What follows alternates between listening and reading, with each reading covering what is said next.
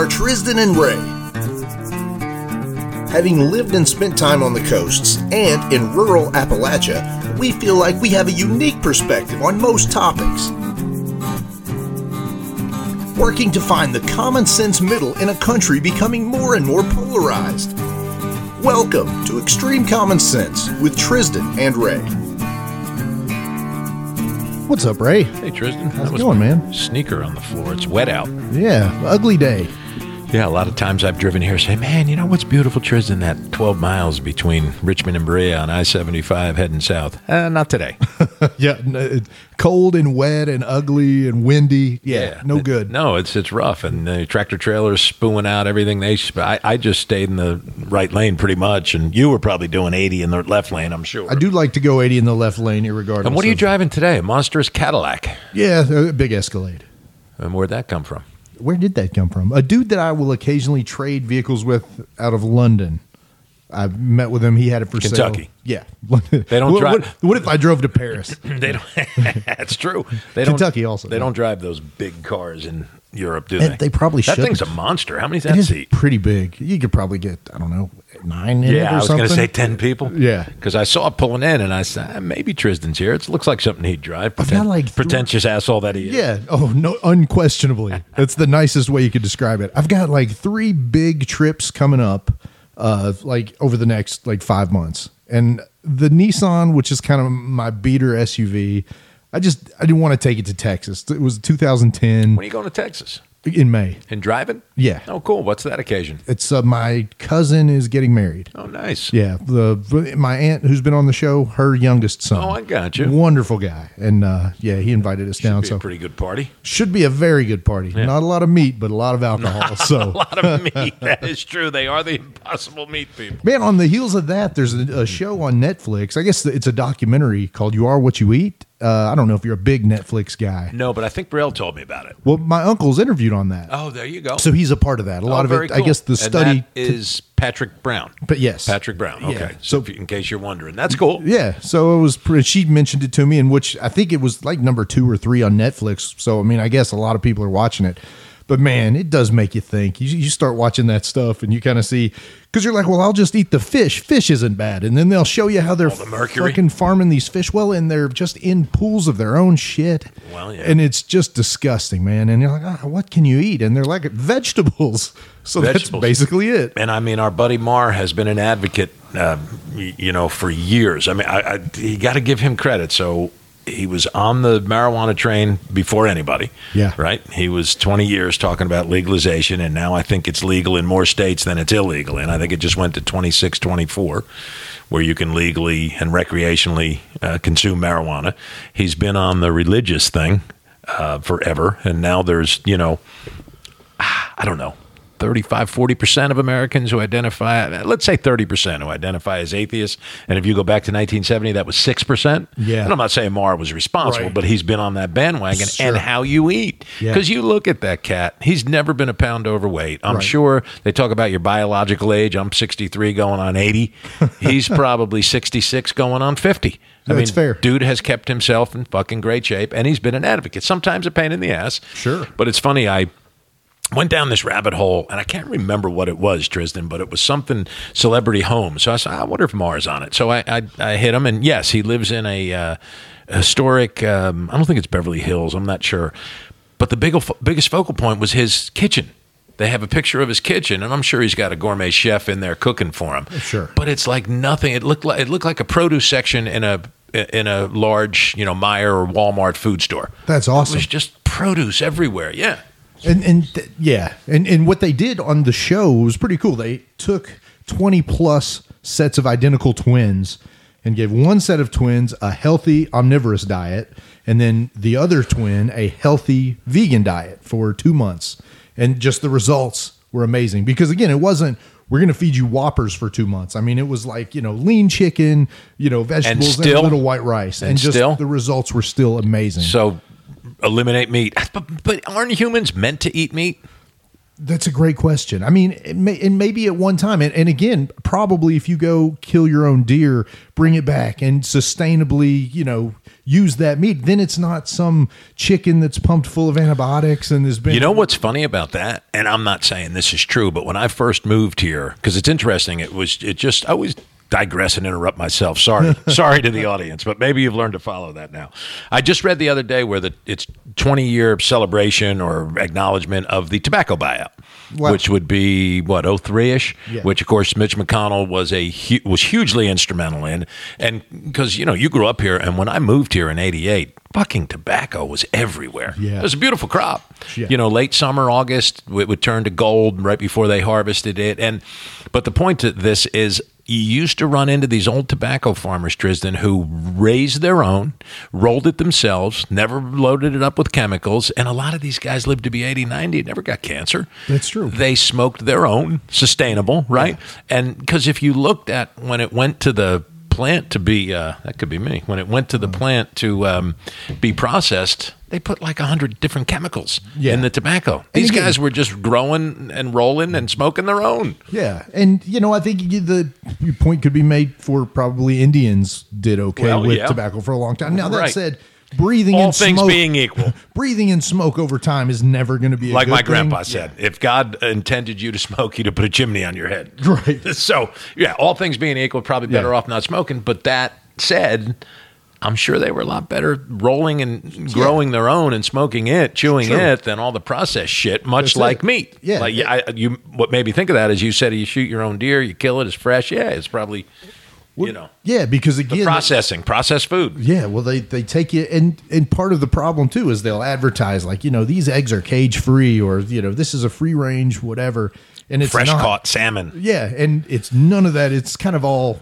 misleading. Right. And so you take a salmon that you actually go catch with your fishing rod and it's, you know, like 0.001% fat, but you get a, you know, a farmed salmon and it's like worse for you than god, what was the was like worse for you than eating like movie theater popcorn or Oh something. like it was just horrible and you think you're doing this thing for yourself, you're going to have salmon, you're going light and just just blows your mind. Oh, mind. that's crazy. So I will watch it. It's a docu. It's a like four It's parts or four something. episodes, Yeah. about forty five minutes each. But You are what you eat. Fascinating, yeah, Yeah. It, it definitely worth watching. Yeah, I'm sure as Brielle probably mentioned. And Dr. Brown shows up. Yep, he shows up. Um, he's interviewed, so he talks about Impossible a little bit, and you know, I'm sure he's going to end up quite wealthy from his endeavors, or is quite wealthy because of his endeavors. But I think you could take all that from him, and if he could change the world and Yeah. you know, kind of preserve Seems the planet, is sort of as a scientist what he wants to do. Well, I think that's provable. I, I you can Google it. I think he was offered like three hundred million for the company some years back, and said no. Yeah. you know, I'm I'm just going to stay with it. So True. I know what your answer. Glad he didn't been. ask me my opinion on that. Sell that motherfucker to McDonald's. Buy Daddy a house. No, uh, of course not. I No, mean, it's a calling. to be. It's a calling. Yeah, and and, and it's, proud of a family that I have like that. Of course. No, absolutely. That's Yeah. really cool. But My- yeah, it's- my it's family are all slobs. yeah, like your lawyer nephew that's uh, one of the top hundred lawyers. Uh, yeah, so your family's doing okay. Fair. That's Yeah. fair. Was an, that was a fun show, man. Yeah. Thank you again, Scott. It was a wonderful Yeah, show. He did good. And, Yeah. and, uh, like I want to be his friend. Like he just feels like you know, like you like to have friends you can have conversations with and Oh, he's smarter than you and you know, what a like just knowledgeable. Yeah, we went guy. we went to Ocean City on a golf uh, outing, and Scott joined us. Uh, was that pre-COVID? Might have been during COVID, a couple years back. Let's say it was 2020 or 21, and it wasn't not a far drive from him. He lives in Arlington. It's a little bit of a that that drive to Ocean City is a bitch because the last hour where you got to like cross the Annapolis Bridge and come all the way down. It's it's you know it's no interstate and it's country, so it's it's probably as the crow flies. You know, you could do it in seven hours, but it takes you nine because of all the kind of back roads and stuff that you have to take once you're sort of on that peninsula, uh, Delmarva. But he had come down and we had a wonderful time. And he mentioned his golf games. Golf game's fine. He plays golf like the rest of us do, you know Yeah. but there was an occasion where it had rained, and uh, my brother Tom's uh, very good friend Rick.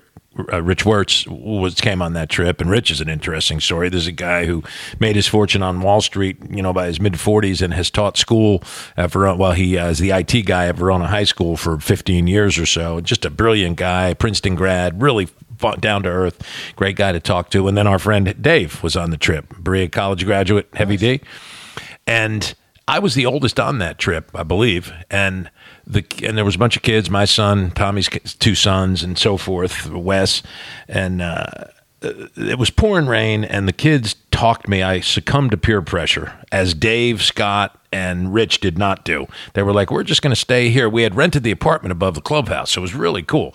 We're just going to stay here and chat. I went out; it was absolutely miserable. It was fucking pouring. It was like, why? Um, my brother and I both went. It's like, why? What are we doing? We could have stayed back with the adults, had some great conversation, and Dave and I drove down and back up and down together. And Dave was just very complimentary of you know talking with Scott and Rich and just how much fun it was, and you know great conversation. And meanwhile, the two white brother idiots are out trying to play golf when it's literally a downpour, and the kids are just shit faced. They don't care. It's like, oh, this is great. No, it's not great. It's not fun in the least. There's a certain age for that, though. Like you kind Yes. of age out of. Yes. You know, I did the New Year New Year's Eve Times Square twice, Yes. which was great in my 20s. Right. I mean, at 43 years old, like to go stand in the middle of Times Square for 14 And hours. you got to get there, yeah, like No eight in the morning, right? Yeah. Exactly, Mardi Gras. But I would love to. I've never went, but people tell me, you know, Mardi Gras uh, in your sixties, yeah, twenties, fantastic. Well, yeah, same. Now, Patty and I did talk about perhaps hitting a, a derby this year because I've been to Churchill many times, never been to a derby. never lived, done the derby lived in either. Kentucky for thirty plus years, so we just suck it up. No, it's going to be busy. Thing is, they had so many facilities that they are a com. You know, Raymond worked it twice. Nice. Made made really good money doing Rocket Man, selling. You know, uh, um, shit. Come on, help me out. Mint juleps Nice. selling mint juleps, and then on Oaks Day, it's there's another drink. But he made very nice money. Um, but he, you know, said, yeah, there's 170,000 people. I think it's the Singus Biggle, Singus Biggle. Biggest single. My God, it's live, baby. Biggest single. What was I saying? Uh oh, Singest big. I'm sm- I'm smelling lemons. It might are, be are stroke you, time. Are you off the wagon? Are you off the wagon now? single biggest uh, uh, attended sporting event, you know, single singular event of the year. It is at, ridiculous. At And how 170,000 people. Yeah, right. I mean, everybody but they're, that's anybody. But they're ready for it. You know, Yes. there's there's accommodations everywhere. I'm sure there's lines, and you're going to have to wait. Because I've been to Churchill when there's 35,000 people, and it's great. Yeah. you can wait till two minutes to post to make your bet. You know. But uh, so maybe maybe we'll maybe we'll drop the uh, you know we'll, we'll we'll attempt the Derby this year. That would be fun. I, Yeah. I also haven't done it. Would like to do it just as a social event. You know, my wife will point out to me that I'm a horse lover, and you know, you can't hear any news about horse racing without horses shot, breaking a leg, and I don't know. I'm kind of torn on it. I mean, I, I'm an animal lover as well, and of course, that side of it is sad, but It's isn't a business. Probably just part of the cost of having. Yeah, it is. The, the yeah. It's the business. What was the old uh, Larry the Cable guy? My horse broke its leg, so somebody told me to shoot it. So now it's got a broken leg and a shotgun injury. Nice. Oh man, this is not the best story. I'll tell it early and get it out of the way. Uh, this is absolutely true, and I'm, I'm I'm mad at myself that it's true. But uh, I kept waking up with these headaches. It was like two or three weeks in a row, and I've used the same pillow for probably two years, and it was just a really hard pillow. a my pillow? No, no, no. This was something that I bought at a furniture store. Although, thanks for killing the punchline. Oh no! Um, so just then, what's a true story? So I had this really hard kind of foam pillow for a long time, and I just started waking up with the rear of my head slash neck. I don't know if it was neck or head, but it just you know killed me for like several weeks, and I couldn't figure out what it was. And I had I keep a pillow in bed that I use just to sort of prop my leg up on while I sleep. Well, I'm a side sleeper. And so I said, well, I'm just going to switch and see if this has any effect. And of course, in my head, immediately was better. It was just Right, right. really soft but lumpy pillow as you can imagine, it was something that I'd bought years before he get, became entangled with Trump. You know, it just when you when you're a homeowner, you just end up with you have 30 pillows floating around. One of those happened to be a my pillow. Oh, that's funny. That's what it was. So the stupid effing my pillow, and it's lumpy and ugly, and it doesn't hold its shape, but it's so soft that it killed well, my headaches. uh, well, that that's good. And yeah, I'm sorry I jumped on your punchline, but no, I I tell a different story. I had no idea who Mike Lindell was. This is eight years ago, probably, and I. Uh, plopped down 200 bucks to get four $50 my pillows because of all the advertising Sure. and the only one who liked it was Brielle. I thought it was a I, I, no, and like I said, nothing political about this in the least. Could have cared less who or what Mike Lindell was. I probably wouldn't buy one of his pillows now, Sure, same. But I just didn't think it was a great pillow. Nor did Patty. It's funny. Um, Brielle liked and it. I for it was. like it it. was. It was kind of like way. It was the, the. My complaint was it was like too overstuffed. It was like too. I don't know. But anyway. Yeah, eh, I would completely agree because we had probably did the same thing. There was some kind of TV specials, nineteen dollars, and you get a couple of them or whatever. Didn't like it, which is why you know it was a leg pillow for an indefinite amount of time. Oh, gotcha. And then switched it over, and yeah. So I, the the moral of the story is I just needed a softer pillow. Ironically, it was a my pillow from Mike Lindell from those years ago. So That is funny. Yeah, good old Mike Lindell. cracks me up. So, uh, man, do you see the Donald Trump cover of the New Yorker? Uh, you sent it to me. Yeah. So did, did Where he's that out? yeah, is he dressed as Hitler? He is there. I don't. I guess yeah. It would sort of have to be a kind of a fat caricature of Hitler. Yeah. Damn, that's is that that- too far? Not. What do you think? Uh, yeah, I- yeah, right. Is it too far? Hell, who knows? Does, that doesn't help. It doesn't help to bring anybody together. Yeah, it's not.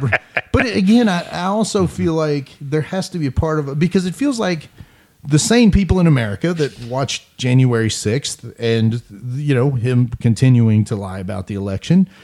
There is a need to urgently say, look, you may like Trump, but you're risking the democracy by saying, I just really like his policy. You can like his policy, vote for Nikki Haley or, you know, DeSantis or somebody else. So I don't know, to blow the whistle on Donald Trump as a, a potential dictator, I mean, he's said, I will be a dictator on day one. That's um, uh, apparently what Biden's. So, so I don't think Biden's going to step away because the holidays have come and gone. I don't Yeah. think he's going to pull an LBJ. So it looks like Joe is going to be the Democratic nominee, and apparently the strategy is going to be just that. He gave that speech on January sixth, and of course my sister started firing off texts about oh you know yada yada. But apparently it's going to be you know you may not like me, but at least I'm not going to end the democracy. And apparently that has an appeal. You know, MAGA, thirty-five percent, whatever it is. Yeah, they're they're voting for Trump. Okay, we got that. But of course, it's those six eight percent in the middle, Right. who are going to have to go in there and say election. fuck. And and it's going to be you know Republicans may hate this, MAGA people may hate this. You're going to hear about January sixth from now until November seventh. Have to take a look, see what election day. First Tuesday of November. November. First so here- Tuesday after the first Monday. so see, we'll give you a uh, we'll give you a little education. November fifth is election day this year. Okay. So um, But you're going to hear about it between now and that and abortion. That's what Democrats are going to run on. I mean, I'm sorry if you hate that, but that's what they're going to run on. Well, my thought on that is, a isn't politics sort of repeating the bad shit that your other side did? Absolutely. Talk to me about January 6th when there's some evidence that Hillary Clinton had something negative to do in Benghazi other than being mediocre at the time. Like, show me something that you know Hillary's emails, the everything that Hillary Clinton did for a fucking decade. I mean, how many times did you hear Benghazi? Jesus fucking Christ! Like, this is a real thing. We all saw this live on national TV. Look, and you can show the edited version. There's some peaceful parts of that day. Right. There was a lot of parts that were not peaceful, and Right. cops getting fucking strangled and kicked and Sure. whatever else. So. Windows was a- broken there and was- desks yes. overturned, and yeah, There was a real thing that we all got to watch. Right. So to continue to bring that up, like, hey, remember that real thing that we all saw? Yeah, I mean, I guess to our or to the political benefit of the Democrats, but it's fucking scary to think that that could be on the horizon. yeah. And the speech that he gave, which again, it's all on videotape. You can parse it and cut it up, but it was basically, let's go to the Capitol and let's you know uh, stand in opposition to this vote, and Mike Pence do the right thing. Do, the, do the right thing. He did the right thing. Yeah. He stood for the Constitution. Exactly, and I'll credit Even if he did it begrudgingly, he did it. He- if, yeah, and I'll credit Ari Mel, yeah, our guy Ari, Ari, Ari Melber. CNN. Yeah. Uh, he had a comment about it uh, that I thought was apropos. It was something to the effect of basically, you you could make a legal argument that Donald Trump didn't incite January sixth. But the fact of the matter is, if he's not saying that stuff, January 6th never happens. Probably so. So uh, that's beautifully put. Like, Probably it's so. certainly not happening, regardless of whether or not you think it's all his fault or Now not. that none of that anger's gone away, so you still have to deal with that. I mean, look, Because Trump's Biden's- language hasn't went away. Right. Biden's been a fairly competent president. Now, that may blow Tony's head off and Aaron's head off and my sister's head off, but he's been a fairly competent president. I, I you know, I'm not going to divulge numbers, but I took a look at the portfolio, the stock portfolio last month. I was like, God dang, not that that's the be all and the end all, but man, it's Fucking Irish and your money. it's it- right. It's it's been it's it's been on a good run for a couple of months. The uh, Fed has said that they are done cutting interest rates. Now they haven't yet said they'll start to slash them back, but they're close to that two percent, which is what they look for as an inflation rate. Jobs are at all time highs. Now my sister will say, "Well, of course they're at all time highs. People like me have to work four jobs." All right, wages are at an all time high. Unemployment's at a low. I mean, the economy's doing very well. Yeah. And if you don't want to say very well, you can't say, "Oh, it sucks," which which is so ironic. If you did any Christmas shopping this year, good luck saying that the economy's garbage. but Fox will, Fox will sort of, and then the acolytes will repeat it, and they'll do it in this sort of nefarious way. Like, no, the economy's doing pretty damn good. Problem is, there's messaging; it's not getting out there. So I guess Biden and the folks around him said, you know, we can spend the next eight months talking about the economy, banging our heads against the wall, even though it's decent. People aren't going to say that, or we can just blast the democracy angle, democracy angle, and keep throwing abortion in there. And I think that's what you're going to see. Yeah. You know. Yeah. And and speaking of Biden, I don't know if you happen to watch Meet the Press this week. Uh, no, we had a high school tournament and I had to go to work. Okay. Yeah. So pretty cool interview with Republican Congresswoman Elise Stefanik from New York. Oh yeah, who was the one who basically got the presidents of the colleges out, right? Yeah. So, So how did she come across? making a name for man like a I mean again to me I feel like I'm in the middle but to me like a cuckoo bird. oh, did she? She was kind of Oh of no shit. She was parenting the Trump verbiage. The two things that I wrote down that she said was the Biden crime family. Okay, like my sister would say. just like those Trump. are talking Exactly. points. It's the Trump, you know, rally talking point. fam- right. And I just think that's unfair. Of like you course. could say Hunter Biden, whatever you want. You can't say Dr. Jill Biden and Joe Biden are running a crime family. Like crime that's I mean that is I mean there's so many good clips of people like Lindsey Graham you know, Talk about what a great right. guy What Joe you Biden can say is. what you want about Joe Biden, but He's he's a great- great, human being. He's, he's the best guy. We don't agree politically, but nobody could stand on the morals of Joe Biden. Like there's so many of these clips, and all of a sudden he's the leader Biden of the crime family. Joe Soprano. Like yeah, the week that Donald Trump comes out is uh, on the the the Epstein list. Joe Biden's leading the crime family. Give me a fucking break. So she said the Biden crime family, and then she said uh, another Donald Trump rally term: January sixth hostages. The folks that are in jail for being, you know, part of January 6th, hostages. Hostages. And I just think, Well, man, fuck our state. Did you see what Kentucky did? No. Uh, Kentucky Republicans uh, proposed a bill yesterday, which will get passed because it's overwhelming Kentucky, uh, over- overwhelming Republican in Kentucky. Andy Beshear can veto it. But it was basically that there's been an overreach to prosecute these people and we need to back away from that and you know because it's election year now so so obviously republicans know that this is a bad issue. And this is why to answer your question you know yes if your political opponent has a vulnerability you take every advantage of that Sure. now i'm sorry if that's well look at what happens if you're a biden supporter why do you think fox mentions his addled state every chance they get because every time the mics are hot. because Yeah. people think they can prove that that's the case. Well, you and I can say, "Oh, that's terrible and ridiculous." Not going to keep Fox from doing it. Now, the same Sure. people have to see it the other way. They're going to continue with January sixth right up until that election day because it is an issue that has legs. Yeah.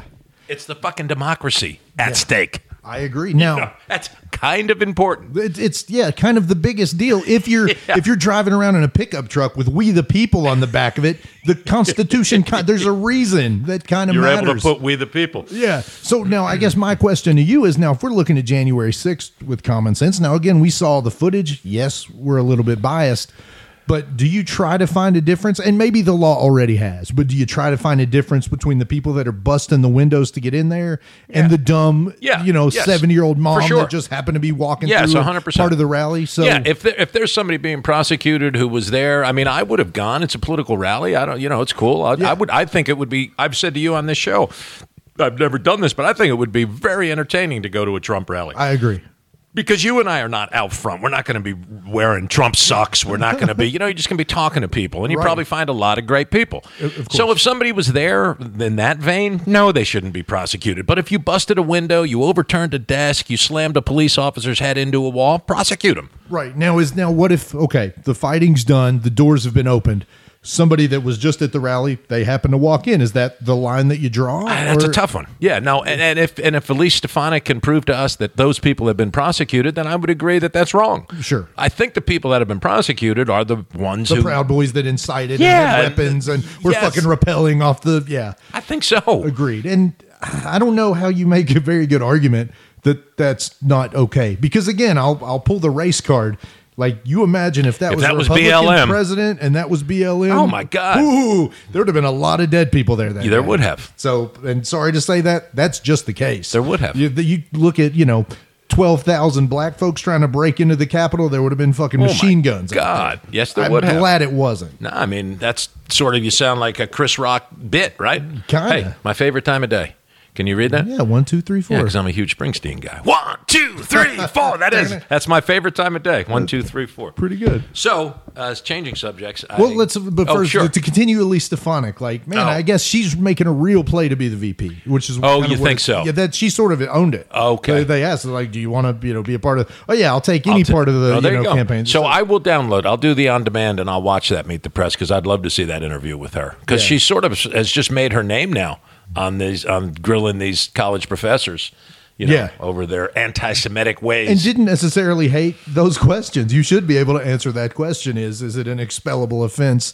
You know, if you if you say publicly that all Jews should die or whatever it was. So yeah, I mean, I think you kind of have to be prepared for those questions, Right. As you know, the head of a college. Yeah. So yeah, I, so I don't necessarily hate the lady, but yeah, some of that some of that language that you know.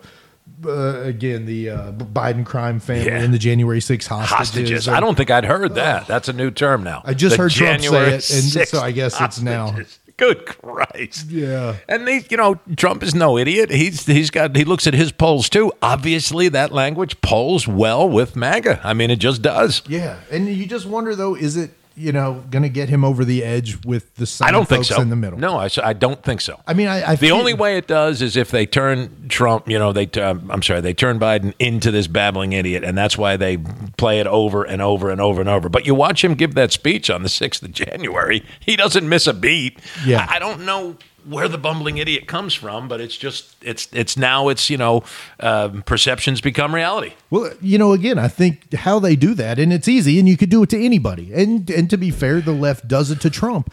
If you're in front of a camera talking for two hours in a day, look, if you videoed these, you know, our podcast, you could have a hundred A lot of parts idiocy. where I'm, you know, and you could replay that over and over. And there's a great argument to be made that Tristan Reynolds is addled and has Alzheimer's. if you play, you know, if you cut out every time I fuck something up and put it together. So yeah, I mean, I get how they do it, but yeah, it is a little disin or a lot disingenuous. disingenuous. Yeah. Yeah, Especially when the country is doing pretty damn well, but Yeah. you know, there's just so much partisanship. But, uh, Yeah. It, agreed. Oh, commercial? and some of that's yeah. So yeah, I guess we should take a little break. Yes, please. Hear from our wonderful sponsors, who I'll give an extra mention to. So we'll thank our buddy uh, Tony at We Do Epoxy, who bought some uh, lug some nuts from me. some nuts, lug There's nuts, some sockets. That's why I sold some sockets on Marketplace. and so I- he's got to meet me and And I pick up his texted Tony sockets. last night, just sort of a little bit of business of the podcast. We basically always did this on Thursdays and dropped it to Troy on Friday. And Troy had taken a new job first of the year, so he asked us to do it a little earlier in the week. So it might not be quite as topical by Friday, but it's still close. So I sent Tony a text last night. Congratulations, national champ. He's a University of Michigan grad. Oh yeah, very cool. Yeah, Yeah, I think he said he graduated with Harbaugh. So yeah, good deal, Tony. That's national right. champ's a big deal. Yeah, and as a Michigan man, he really is- Absolutely. he's celebrating that for Yeah. sure. So yeah, so we got to get with Tony and sell him some sockets. But uh, thanks to Dad's Flooring here in the Dad's Flooring Studios, Troy at Front Porch, and you know, going back to the Troy thing, you know, I only release the show on Friday because that's kind of when we do it, and he gets it back.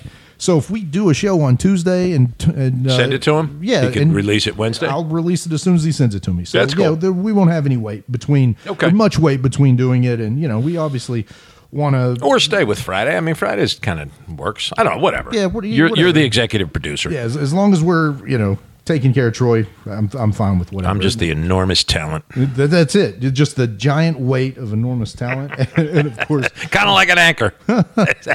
Nate with Stove Leg Media guys. We appreciate you so much, and we'll take time out, do a quick commercial, and we will be right back. Hi, this is Tony with We Do Epoxy, and I'm looking for ugly floors. I mean, so ugly dirt won't stick to it. We can take your ugly garage, basement, porch, or patio and turn it into a work of art in just a couple of days. Is your garage floor so ugly you keep the door closed to prevent anyone from seeing it? We Do Epoxy can fix that. Stop living with ugly concrete. Call me today at 859 582 7920. That's Tony at 859 582 7920. Welcome back. Hello, Triz. So Saturday, um, we went to uh, the celebration of life for my pal Tracy, who I told you had passed away on Yeah. the 20th of December. And those celebrations of lives, celebration of life is kind of a nicer way. Like, I don't know if you have the Irish to blame because they are a melancholy and a sentimental people, but you know, the, the body, and I'm not picking on this in any way. I've gone to wakes my whole life. Wakes is what the Catholics call it. The viewing down here, where the body is on display, for lack of a better term, and you say, you could argue is a little maudlin, Maudlin? a little, uh, you know, I don't want to say creepy, but maudlin is. Um, uh, see, I can use the word, but I can't actually define it. You know, I would have said creepy. So, and I've done a Okay, hundred so- of them. so- but yes, so, yeah, I would so- agree that there's probably a different way. So you can use you can use creepy, but and some people may need that closure. Um, I guess. tearfully sentimental. That's funny. So it is the Irish. So maudlin is described as tearfully sentimental, often through drunkenness, self pitying. Every weekend, maudlin. So that's maudlin. So, but these celebrations of lives where there was uh, there wasn't even an urn. Uh, Tracy was cremated. I'm not sure where his ashes were, but um, you know, uh, Janae, his wife, had actually asked me to speak, and I spoke mostly about what he had done for us at Galaxy, but also with the good friends we became. You know, he was born in '59, graduated high school in '77. Me, born in '60, graduated in '78. So we had that connection. He was a lover of music. In fact, a lot of his albums, which reminded me of the collection that my brother has up at Garden Place, were all displayed. Um, his guitar was there. It was it was very nice. That's awesome. Yeah, and a couple other people spoke. But the coolest thing was again, being Catholic, I'd call it the mass card, but the funeral card had a barcode. And you download that barcode onto Spotify, and it's a music list that Tracy had put together prior to his passing. Oh, wow. Yeah, it was fucking great. Technology, right? Really cool. Amazing. Yeah. Very cool. Yeah. it- oh, I didn't bring it with me. I was going to show you, but uh, I put it left it in my other one. But yeah, very very cool. And it was just great. We we listened to it driving home, and it's uh you know, and that was a. f- I mentioned this in my dissertation. He was not a Springsteen fan, and so I said, you know, all my you know all my formative years were in Jersey. I had to move to Kentucky, to Kentucky to my late twenties, so uh, we used to disagree on that, and we'd go back and forth. And the other funny little thing I told was he was a huge Patriots fan. Again, Jersey Jet fan, and every time you know every audit he'd either have a Patriot hat or a Patriot jersey. He also had a, a thing around his license plate, New England Patriots. So one day I snuck out. Now here's how I told the story clean it up a little bit. And I said, I put a little jet sticker on his bumper. and a couple of weeks went by, and he said, You put that jet sticker there? But what I actually put was handwritten, Tom Brady is gay. and I put that on his fucking bumper because I told Patty afterwards. She's like, "You lied to the people." I'm like, "His brother is is a gay man. He was there." Yeah. I'm like, "I'm telling that story in It's front a- of a hundred. it's a much better people. story to put I- the jet sticker Yes, I cleaned it at up the funeral. bit. But I did. I put Tom Brady is gay on his bumper. You know, it was about that big, a little square. And he drove with it for two weeks. He's like, "You son of a bitch." So rest in peace to just a great guy, great fan, uh, friend, great family man, wife and two kids. Both kids spoke, uh, and it's so funny. We're like the same. His daughter's thirty, his son's twenty six, Brielle's thirty one, Raymond's twenty seven. I mean, we just connected on so much, and, and his dad was there. And I asked him, I said, Mr. Culbertson, how old will you be? I always ask folks, I put it this way, how old will you be on your next birthday? And he thought for a minute, and he was using a walker, but he said, on January twentieth, I'll be eighty nine. Wow. So that was Tracy's lineage, except for this fucking pancreatic cancer. Yeah. You know, his dad's going to probably hit 90. Yeah. And a bitch, man. Yeah, he died at sucks. 64. Yeah. Yeah, just a It's great not guy. fair. Yeah. Great guy. No, well, it's not.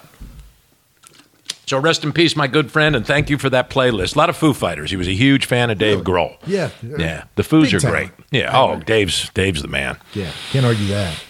So I I had a discussion with uh, Kelly, the owner of my company. Yes, sir. Yes, sir. I know him well. Haven't talked to him in a while. Yeah. Hello, Kelly. I know he listens. He had some nice things to say about you. Phew. True story. He did. We, we, we it was funny. He had he was feeling a little under the weather. Oh, I thought you were going to say he was drunk. No, no, no. He was well. He was wildly drunk, but he was he was uh, under the weather. And uh, I told him I would have a sit down and grab a cup of coffee with him before I made a final decision on the uh, running for. Oh, Steakhouse. nice. Yeah, so we this of course he did it on my day off when Yeah, I of was on vacation. He wouldn't have done it had I, you know, had he been paid me to If it work. cost him any money. so a little Kelly shot, but uh, so we we actually had a really nice conversation, probably for a couple hours about Wow. running, and he was very supportive. So credit to him. He was, you know, I think, I think his you know, had he been given the choice to make the decision for me, I think he would have chose no. But he said, "I'll support you any way I can," and you know, you're completely good to do including that. free ads. Gluten free ads. Oh, for sure. nice. No, oh, God, can you imagine? Oh God, the scandal. Well, people think that. People think that you know if you're affiliated with the radio station, but we do a really good job, and you remember that in regulating. You know, it doesn't matter what party you are. It we take that stuff seriously. You you can't give discounts to your buddy. Right. Like you'll go to prison. But uh, so I did decide not to run. That's the filing deadline was Friday, and uh, you know after speaking to you know some some people that yeah I valued their opinion as much as I like to do it and would love at some point in the future to do it, just didn't feel like the right time. And I also spoke to uh, one of the congressional leaders uh, who said that Beshear was going to call me, and I did hold out. The only f- final holdout I said was if the governor calls me, I he may talk me into it. I told my wife, I said I'm out unless Beshear calls, and he didn't. So I was safe and, and ended up. Gotcha. Yeah, it's tough to tell the governor Yeah, of your no, state. I, that's I a can't- dumb thing to do. Yeah, I can't help out. Because the governor's pretty powerful. Yeah, I agree. But it was a it was a really fun few weeks to consider that. And uh, one of the nice things Kelly said, he goes, you know, somebody Ray's age, like Ray should run. like Ray would be perfect for something like that. And he said, and I would vote for him. And so I thought Holy you would get a kick out of that. But I thought the same thing. I told Kelly, I said, you know, I told Ray the same. Because again, you know, you're within that sort of retirement age. You've already said like Yeah. financially you don't have to be doing anything. Right. And you know, that would be, you know, you're obviously a political hobbyist or more as I am. and That's what I call you know, myself. Yeah. So- oh, it would be great. Yeah. No, it, it would be very, very interesting. Now, you might get totally disenchanted when you went to frat. You couldn't go there expecting, you know, I'm going to change everything. No, no, Kind no. of got to go along and figure out the game and defer to the seniors and so forth. Well, and as a Democrat, you know, It's you're tough. already going to be behind the eight ball for sure. it's tough. You're behind the eight ball. But again, congratulations on, you know, being asked. That's a real honor and uh, very cool that you thought about it as much as you did. And, uh, I, and I get it. I mean, you're 42. Three. three, and it's you still got years ahead of you working, and you know, And I could have kept my job, but again, I, I think you it, there's just so much risk as polarizing as politics is right now. well, that's true too. to say, you know, and I've got, you know, 100 clients. That's fair. Probably that's 30 actually real life consideration. Right, 30% of those clients are Democrats. And it's so taking you a lo- solid 70 are Republican. Right. Probably 40% of those are MAGA, MAGA. and might just be like, well, I'll fuck you. You, you know. And it's taken you a long time to build that. Exactly, Yeah. a very long time. Right. And yeah, obviously, I would like to not shatter that for a race that is pretty losable in this red state anyway. Right. So I, I just She may run unopposed now. Who knows? Well, that was that happens. when I spoke to the Democrats last. She was unopposed. Unopposed, So, yeah. yeah. Which Yeah, you don't want to be the sacrificial lamb, right? agreed. So, no, I, I get that fully. Yeah, but it, but it, yeah, it was a pretty cool process and amazing to kind of have an inside seat and see how some of that stuff works and kind of how many people will reach out to you to try and talk you Yeah, into no, something that's like very that. So, cool. yeah, Yeah. it was it was fascinating, but something you should put on your radar. I would love to be a campaign manager for you in the near future for an, Well, that an might work. election. Might be something you could do. It would give further reason for my wife not to listen to me. There you go. Well, there, there's something too. My wife was not, and I think my wife, uh, you know, has no interest whatsoever in standing on a stage with me while I say, Well, there's that. you know, just I've run a good campaign. Yeah, fully or- supportive of my my family's fully supportive. Uh, Meanwhile, it's like let's get out of here. yeah, she just That's has funny. No interest whatsoever in that. So I, No, I get it. definitely That's- our life, and I had to take that into Yeah, consideration. sure, too. absolutely. Yeah. But yeah, so that was pretty fun. Um, man, I thought I'd say some nice stuff about religion. Okay. Well, you know, I I tend to be probably somewhere in between agnostic and atheist. Uh, you know, certainly we're somehow here. I, I can't prove one way or the other how, but it certainly doesn't feel like uh, the religious texts speak to me in a way that I feel like that's 100% accurate. So, yeah, so I certainly struggle with religion and no secret, obviously, if I'm putting that out in public, but around Christmas time, uh, there was a person that I knew that was out of work f- through no fault of their own. And I had reached out. Actually, I started with uh, Walmart and Meijer, who immediately said, Yes, we'd love to help. Just no questions asked, uh, sign checks. And I had a buddy of mine with the American Legion who I had reached out to on something uh, was even unrelated. And he had, and I'd mentioned it to him. He's like, What are you doing? And I was like, Oh, well, I'm out getting a Christmas tree for this person. And uh, so I sort of went and got a tree and uh, helped with decoration, some of this stuff. And uh, he was like, oh, "Okay, well, the American Legion would like to help," and uh, so he gave me a, a pretty sizable check and had went to his church or called his pastor, and he was like, "Well, yeah, typically we don't do this type of thing without a little bit more war- warning and running it through the deacons, but he's like, the church also wants to cut a big check, so we had like." A, and I donated probably three hundred dollars worth of food from their food bank. No kidding. So in just this one little sort of, you know, it was a whim. I just on a whim thought, well, I wonder if there's anything I could do, you know, because it was the day before we celebrated our Christmas vacation. It was like December 22nd. It was my last day of work, and I just made like three phone calls just to see if there was anything that could be done. And uh, so this local church uh, just completely went all out, and I just really wanted to say that it was cool to see how many people that you know sort of just said, That's "Oh, I'd love to help. So how something like appreciative was the individual? Yeah, right? That's, so. That's wild. Good for you, so. man. So yeah, so it was uh, Should run for office. I, I may run for office one day, but you know, it was him, his wife, uh, his, his to three three kids, and uh, yeah, I mean, just he's the best person on earth, or I wouldn't have even thought to do it. That's wild. And uh, you know, so it, it worked out as good as it could have because my wife is going to be like. He's just going to be insulted that you're doing this. She's always kind of, Oh, you know, giving me the, you know, look at the other side of this. so she's the devil on my shoulder, but I'm like, no, I think it's going to be good. I, you know, I don't know that a lot of people are going to be mad when you're trying to do something. Sure. And it started because I had stopped by his house to check in on him because he'd been out uh, of work and he didn't have a tree up and there was no Christmas decoration.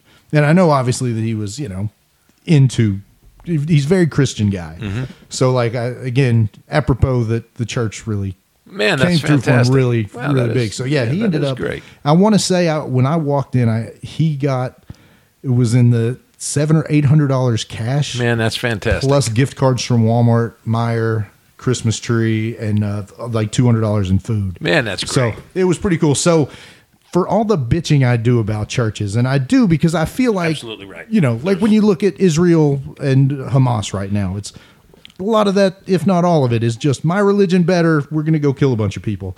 But when you look at what they do on a local level, and Absolutely. man, there's so much good that they and do so many and good be people. done, and it's And wonderful. Not to mention one thing that always gets overlooked with churches, and this is a very, I think it would be called a pedestrian way to look at it. But if you're new to an area, it's probably the best way to Oh, meet people. very true. Going to church is, you know, because you're gonna find folks like you and some not, but you're gonna, Yeah. yeah, no, church is a, because you can't be anywhere in the country where there's not a small Catholic church somewhere. I mean, even in Oh, places yeah. where where the Catholics are not particularly loved. I say that only because I grew up Catholic and I would probably be comfortable there.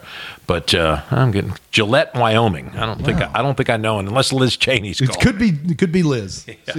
But no, that's wonderful. Kudos to you. That's Yeah, really well, cool. kudos, I think, to the church and, And everybody to, else. yeah, and sure. No, so, nothing wrong sure. with it. Yeah, But- it's, it's, there's a lot of good. But it was it was it was a really it was a busy day because I was kind of going from place to place and getting the tree and getting the check and it just sort of it was just I guess if you re- read Matthew McConaughey, it was green light after green light of people just throwing positivity and trying to help. I had a similar uh, situation, which a lot of us did after Daniel Ellis was killed, the Richmond police officer. Yeah. Boy, that's some years was now. yeah. 2017 ish, Maybe 18. 15 even. Oh, yeah, okay. Could be. And we did a fundraiser at Galaxy, uh, as many, many people did. But uh, yeah, the uh, people that were willing to, this wasn't churches as much as it was businesses, but it, they were all willing to help, with one exception, which I can tell you about off air. Ooh, let's hear on air. Which is a funny exception. But no, people people were wonderful. Yeah. Um, and, you know, so so there's that. And I think yeah, people get great. jaded, you know, with so many people kind They of do. begging for help, They and you'll see somebody on Facebook, oh, my electric's going to get turned off, and you just don't know with with that. But I think when you, you trust that what you're doing is going to the right place, and you know the people actually need it, and I guess by most accounts are just trying to better themselves and be good. They aren't crackheads.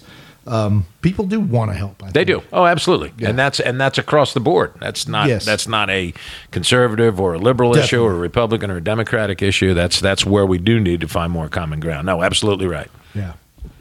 That was, and you you had a couple things right. That- Well, we had an interesting conversation, as I always tease and say that this, uh, and it's not really teasing. I think it's the truth that this podcast emanated out of the fact that we don't do a lot of work at Galaxy. We talk, we talk a lot, but uh, there were several other people there, but it was largely me and um, uh, Lucas debating which is the harder philosophy, conservatism or liberalism? And Lucas was adamant that conserv and I'll tell you why. Conservatism is the harder philosophy to subscribe to because you have to stick to your guns and you know you're going to get a lot of backlash and a lot of crap for sticking to your guns, but you stick to your guns and that makes it very hard where you liberals are wishy-washy and you accept everything. It's an interesting way to look at it. Now, I would say, and I'll let you answer, I think liberalism's harder because of the nuance, because you have to ask questions about things. But I thought, okay, that's a way to look at it. So, which is the harder philosophy to live your life by, conservatism or liberalism? Well, I mean, the first thing that comes to my mind is that the the big defining factor of that it's going to be much easier in Kentucky to live as a conservative uh, in your daily life True. because there's so much more of it and it's True. so much more accepted. Just you going back to the whole political thing. Look, I'm risking my career when I say that there's a D by my name. So that, you know, and it would be the same in California if you were a Republican and you were a conservative. So I think where you are plays a huge role in that. But now, if you're saying you're taking the two parties and you're putting somebody in a 50 50 neutral spot, then I think there's a pretty good argument to be made that it could kind of go either way. You think so? They're, Okay. they're, you know, because again, there's so many good arguments against church and religion and you know so many positive arguments for allowing women to control their bodies and abortion so look I, and again i think and, and on the flip side of that there's good arguments on the opposite end. So i don't think there's a right and wrong or easier or harder. I mean i think we all kind of stand by our guns i mean i don't think you know we change our minds with new information but i don't think there's going Well, to be any- conservatives had more guns, but go ahead. hey. So, that's fair.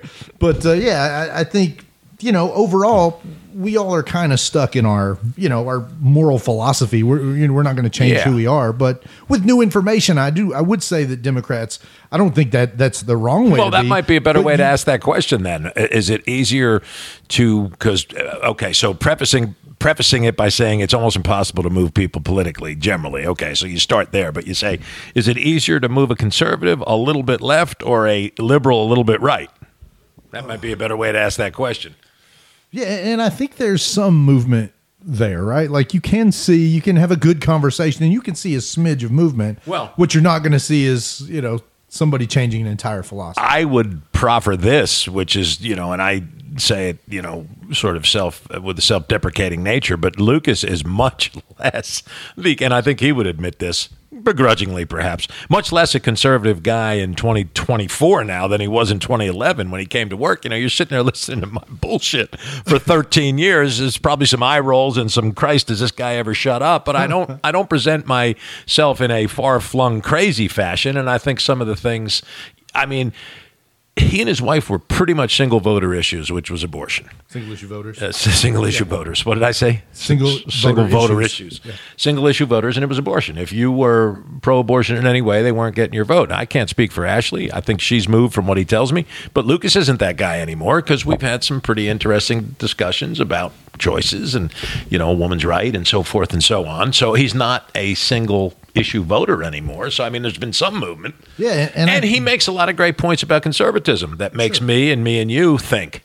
You know, there's fair questions to be asked by conservatives. Right. And, and I would say, you know, since the beginning of this podcast, I've moved to the right in really diving into these issues and talking to so? our friends on the right. Now, again, I'm not moved into the right, I'm still on the left, but I'm closer to the center because of the conversations I've had. And I think when people are open to seeing where people they maybe they might value their opinion are coming from as opposed to just the stereotypical left wing crazy or the Yes. stereotypical right wing Well, that's job. kind of what we've tried to do, right? Right, exactly. And once you have these real conversations with people that you know aren't crazy or aren't idiots, and okay, well, I can see that point of view a little bit. I mean, again, I always go to abortion, and there's a reason why it's hard to just hate people who don't want fetuses to be aborted. Right, like you see the point Yes. of that. Of course. because if somebody Yes. walked up to you and said, "Yeah, Yes. our dog was pregnant with six puppies, and you know we we we terminated the pregnancy of those puppies," there'd be a part of you that'd be like, "Oh, that sucks." Yeah, right. You know, puppies. Oh, you Oh, know, no. so you feel this like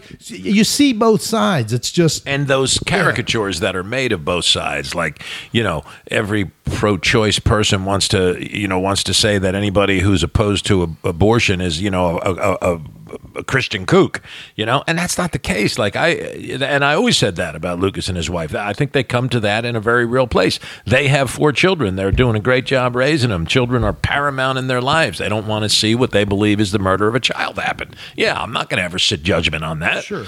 You now, know, at the end of the day, I think with uh, Governor Beshear's powerful message, the 12 year old girl who was raped by her father or whatever it was, I think the difference is people like you and I would say, yeah, I don't like abortion. I don't prefer abortion, but I do see the need on occasion. You know, mother could die or, or you know, child was molested by a family member or molested at all. But again, I see the need for the legalization and for those laws to not be in place. But, you know, I hope nobody has to make those types Right. of challenging decisions. Right. So, and yeah, probably agree that abortion as birth control is not the greatest. No, way we don't. We don't love Yeah. that, of course. No. Now, again, I don't know how you probably monitor that, but yeah, it's, it sucks to think of. You know, yeah, abortion is But birth that's control. a good answer. Yeah. Okay. So there you go, Lucas. Yeah. He did listen to a podcast or two. Did he really? Well, Cliff, old Cliff, who's our maintenance guy, had um, he was, what? What is this, Ray? What do you do? So I explained it to him, helped him download Spotify. And what what fucking podcast does he stumble on, Tristan? Except for the one where I'm very, which I was not. I was saying a racist would say, not Ray White would say. But when I did my Indian thing, of course not. about hey Haji, we you know I got English blood and Be careful. I don't. We're we're paying Troy now to get in for hundred years. Okay, so whatever I said, and and and and Cliff is like, "Oh my God, I can't believe you said that." Yada yada. So he plays it for Lucas, and Lucas is like, "Jesus, right? Eh, maybe I'll take a listen." But he he was complimentary. I think he listened to two episodes, and he was like, "Yeah, you guys are pretty entertaining." Well, and Lucas is the type of guy too that I would. You know, he's a Republican. Uh, I'd love to have him on and sort of have some of the debates that we've had with. Yeah, I'd no, love to have. very very on. intelligent dude. Yeah. makes his points very well. Completely agree. And, uh, Except when it comes to John Calipari, because that was another discussion. That was who's the better coach. Because I don't know if you saw how close you follow college basketball. Pitino's got his St. John's Redmen team 24th in the country. Wow, Crazy. he's just a great coach. Say Well, what you will about everything else. It's like who's the better coach, Calipari or Pitino? And there's this young kid who works for us, John, who's about 24 and loves NBA college basketball. It's his thing. He's a Kentucky guy. He's a good kid. So he comes walking in. Brandon was there. Matt, who's a UK grad, and uh, I said, Johnny boy. Who is the better coach, Rick Pitino or John Calipari? He's standing in the doorway. He goes, "Is it even a question?" And I look at Lucas. I go, "Well, he let, let's see what his answer is." And he goes, it's obviously Pitino. And then Lucas goes, uh, but Cal is eight and two against Pitino, and they're coaching against each other. It's like, all right, all right. Yeah, there's no. I mean, Ricky is arguably the best college coach that we've seen. I, I know. His trouble. If he stays at UK, he's Coach K. He's here. he's Oh, yeah. he's here 33 years now. Agreed. Whatever it is, he's got six national championships. You Yeah. know, I agree. but he, if you know, if you could get Rick Pitino in a quiet moment, would he say, "Man, I should have fucking stayed in Lexington"? Probably. I'm sure he would. And and the thing that I would say, uh, Pitino between the lines and a preparation coach, X's getting and kids O's, ready to play in X's and O's. Crazy. To me, it's unquestionably better than Calipari. But Calipari, I think, is at another level of recruiting He is. that you know that you know, that He is. Pitino isn't. He is. No, he's the best recruiter Best for sure. recruiter of all time, good coach. Pitino, Not a great X and O's guy. Yep, that's exactly. I've watched John Calipari get out coached any number of times. You don't watch Rick Pitino get out coached. And I'm sure in a quiet moment, Calipari would tell you, well, when you have the best five guys in the country, you don't have to be the best coach. Right. Probably. Well, Yeah. I remember Danny Hope, the football coach who wound up at Purdue, Yeah. saying to me one time off the air, because he used to come up and we'd chat on the air, and he'd say, uh, uh, I want to get this is the way he said it, Tristan. Again, off air, he said, "I want to get." Uh, and Danny's Danny's whole thing was as a recruiter, wasn't necessarily as a coach. That's that's how he worked the way up the ranks. He said, "I just want to get athletes in here who are good enough that if we fuck up as coaches, nobody will know." and I was like, "Man, is that a good way to look at a coaching career?" I don't know. That is pretty good. It's pretty, you know, that's it. Like, man, talent makes up for a lot, you it know? sure does. Yeah, that is pretty good. Uh, oh, man. Fascinating. So, Shit, man, we almost killed another we're hour. pretty darn close. Yeah. And the only thing I have left, which I'll ask your opinion on it, and this is fascinating to me. This was the Nikki Haley slavery comment. Yeah, I'm sure you're familiar with that. So somebody asked her in a town hall, like, what was the reason for the Civil War? And she said, well, there's lots of reasons, Oh, it's you just know. awful. She just kept going and going. Yeah. It's like say, well, it was slavery. Uh, next question. Yeah. Oh, cool. But the problem with that is, and this is something that I learned in high school. I had a ROTC teacher that said to me, that uh, well, it was more states' rights and it was this, and it, I found out later that that was sort of like the dog whistle answer to that question, and Nikki Haley had the dog whistle answer, you know, and I don't know. I'm kind of fascinated by that. So I guess was it intentional or was she really saying what she rebutted? Well, of course, slavery, but I was going to mention the other things. Yeah, I mean, it's it obviously is indicative of an element of people that you're trying not to offend. Yeah. Yes. So, and even Trump came out and said, I would say slavery. so, uh, good job, Donald Trump. you got one go, right. Donald. We're going to Now tell us the years the war was fought. Good luck with that. so, but yeah, it was interesting. Yeah, it was And- pretty bad. And so, what a weird, yeah, just kind of a weird racist dog whistle that yeah. Yeah, Yeah, it hurt her. and I don't It- even know it what the benefit of that is. Like, the- so there are people that say who wouldn't about slavery. You know? I- Yeah, no, but that's the see. We always put the damn southern accents on racist. that one kinda bastards. is- It is. you do see but we yeah, well, you do. Hey, what are you doing Right. with the slavery? yeah, but uh, it, it is funny. This is the other reason I find politics so engaging and endearing because you never know when those moments are. Those Yeah. moments on the campaign trail. That, and then of course it was uh, he was a left wing plant. He was a left wing plant. He was asking a fucking question. Yeah. you know what is the cause? What was the cause of the Civil War? Uh, not a hard question. no, that should, should You be know. fairly easy. And maybe there were some peripheral issues, but the cause of the fucking war was fighting over rights to own people. Come on now. Yeah. You know, fuck. Crazy and was stuff. all the North on board and all the North were abolitionists? No, there were a lot of Northerners that were like, ah, whatever's going down. like man, everything it, else. who Yes. Yeah, forty percent of California is Republican. It's just you know, You know what? I was talking about this with somebody, I think Matt, the other day. The part of American history that never gets told, many parts. But okay, so the Revolutionary War breaks out. Not all American, not well, they weren't Americans yet. Not all the Brit, British subjects who were living here were on board. In fact, you never hear. So his name was James Franklin, because Ben Franklin's an old man. He's probably sixty-five by the time the war breaks out. So his forty-year-old son is the provincial uh, governor of New York. oh wow, He went back to England. didn't realize He did. He and his father and he never spoke again. He wanted nothing to do with it. He was a British subject who was opposed to this fighting against the British. He goes back to London, probably led a pretty good life. Wow. And you never hear about the people who are not every person who was here on this continent was like, let's go kill the British. Like, ah, Yeah. we're doing okay. You know, they're pretty powerful. Let's not fuck with them. Yeah. But you never hear about And them. that's a side of history that you do rarely ever, if ever, Never, right? Yeah, yeah. Fascinating. Now, same now in Germany. I mean, a lot of people were Nazis. Now That's it's right. like, well, there were the 30 people that followed Hitler. Uh, no. no, You know. Yeah, there's a lot of motherfuckers goose stepping and throwing that arm up. And did you see some of those old videos? Yeah, a those lot. people loved it. They loved it. They did. You know. Yeah, scary. I don't even get this, Tristan. You're going to have to help me understand. This taken from dad jokes, the good, the bad, the terrible. Why did the electrician close early on Mondays? Mm, I do not know. Because business was very light. Yeah, that's I don't even know if I pretty weird. Like light as in electricity to I- the light, I but that's, that's not very good. So these are the, this must be the terrible page. How to how to bartender surf the web I don't know. on the Ginternet. Gin, yeah, Gin- that's a stretch too. that's terrible, man. Somebody was on the Ginternet when they wrote that joke. Let me see if I can find one decent one before I get out. Sounds good. Um, now this is cute. What do you call a cat who has joined the Red Cross? A first aid kit. Ah, first aid cat. Or a first aid cat. Ah, there you go. yeah, that's even better. They had kit, but you made it better. All right. So I didn't write uh, anything Top 10? specific. Yeah, I didn't write a Hey, top you know 10. what you need to get back to? I was listening to I, I listened to the best of. That was a good one. I appreciated that because that was a decent show. But you had done the five star reviews. You got to pull some back yeah, up. I've not looked at reviews in so yeah, long. I'll have to. that. I I'll have to bring five-star reviews, I'll, yeah. I'll make a note to, to do some five star. Yes. Yeah, it sounds like fun. Because yeah, people always give the most creative answers on that. they do. That is pretty funny. So what what I'm going to do in lieu of comedy? So first, uh, we'll thank the We can do a lot of things in lieu of comedy. Amen to that.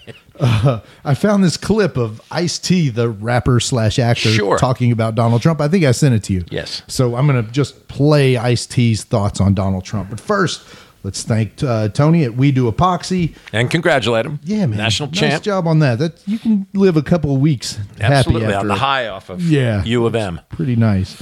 So thanks, Dad's Flooring here at the Dad's Flooring Studios. Uh, Troy, you know what you do, and we appreciate you much. And if you want to do what we do, check out Troy at Front Porch Studios. You can find him on the interwebs or just ask us. And uh, Nate, of course, Stove Leg Media. Guys, we appreciate everything you do for us so much. And uh, with that, I'm going to try to pull up Ice T on TikTok talking about Donald Trump because it made me chuckle a little bit. Right. So here we go. I think the people that follow him blindly have a way of brushing off all that he does. And the things he does, if any normal person did one of those things, they'd be out of here. He's 36 of his boys are in prison. 36 of the people that were involved with him are in prison. That's more people in jail than I got in jail. And I was a career criminal. You know, like, fuck. That's pretty funny. Yeah, kind of true, right? What do you think he's got 36 people in prison or whatever, that's. But, you know, MAGA world is going to tell you that's the persecution of uh, trying to get rid of uh, someone who should be allowed to run. Now, again, I, I don't like these, and I think the Supreme Court will probably rule in Trump's favor on. Um, you know the ability to keep him off the ballot, and I don't think he should be kept off the ballot. Let the American people decide that. We'll agree to disagree on that. But, okay, If- and that's fair. the that's cool, and that could be another show. You know what, Ray? But I think where the where the Supreme Court won't, where the Supreme Court is less likely to agree with him is that uh, presidential protection, you know, the immunity thing. Ah, Yeah. that's going to be a tough one. Like he should be immune from all this because he was president. Nah, that's going to be a tougher one. that stuff. So, Ray, what I did here as executive producer, I think I turned the mic down when I played the clip. So it didn't come over. So I'm going to play it one more time in case Oh, you couldn't hear it pretty good. So folks can hear this like 20 second clip from Ice T. Okay, sure. So here we, here we go. One more time. I think what's more scary than him is his followers. I think the people that follow him blindly have a way of brushing off all that he does. And the things he does, if any normal person did one of those things, they'd be out of here. He's 36 of his boys are in prison. 36 of the people that were involved with him are in prison. That's more people in jail than I got in jail. And I was a ca- career criminal. You know, like. So, yeah, uh. it, it. I think that's one of the things too. You don't hear a lot of MAGA folks kind of step aside and say that, but if you look at how many associates that he has had that have been prosecuted for the things that they've said he's done, I mean, imagine if that was Barack Obama Right. or Bill Clinton Sure. or you know, man, that would be a and should be probably a pretty big focus on this campaign. Nobody, you don't hear much about that. No, it's just denial, and it's it's it's uh, your guy's worse, and it's you're just trying to pick on a guy and not let him run for office. No, all true. Yeah. Yeah. So, but anyway, yeah. Hope hope you found that funny. And then for next week, hopefully, I will dig up some uh, some five star reviews. Yeah, that, and you can tell me next week why you think um, those suits lawsuits have merit, like why they should keep Trump off the ballot. Yeah. Well, we we touched it a few weeks ago, but yeah, happy to talk about it again. Touched it a few weeks ago. I need to touch it again. Oh, that reminds me. Uh, I need to pick up some lotion on the way. Thank you. All right. That, on, on that note, on that lovely note. All right, brother. Have a good week. Take care, Ray.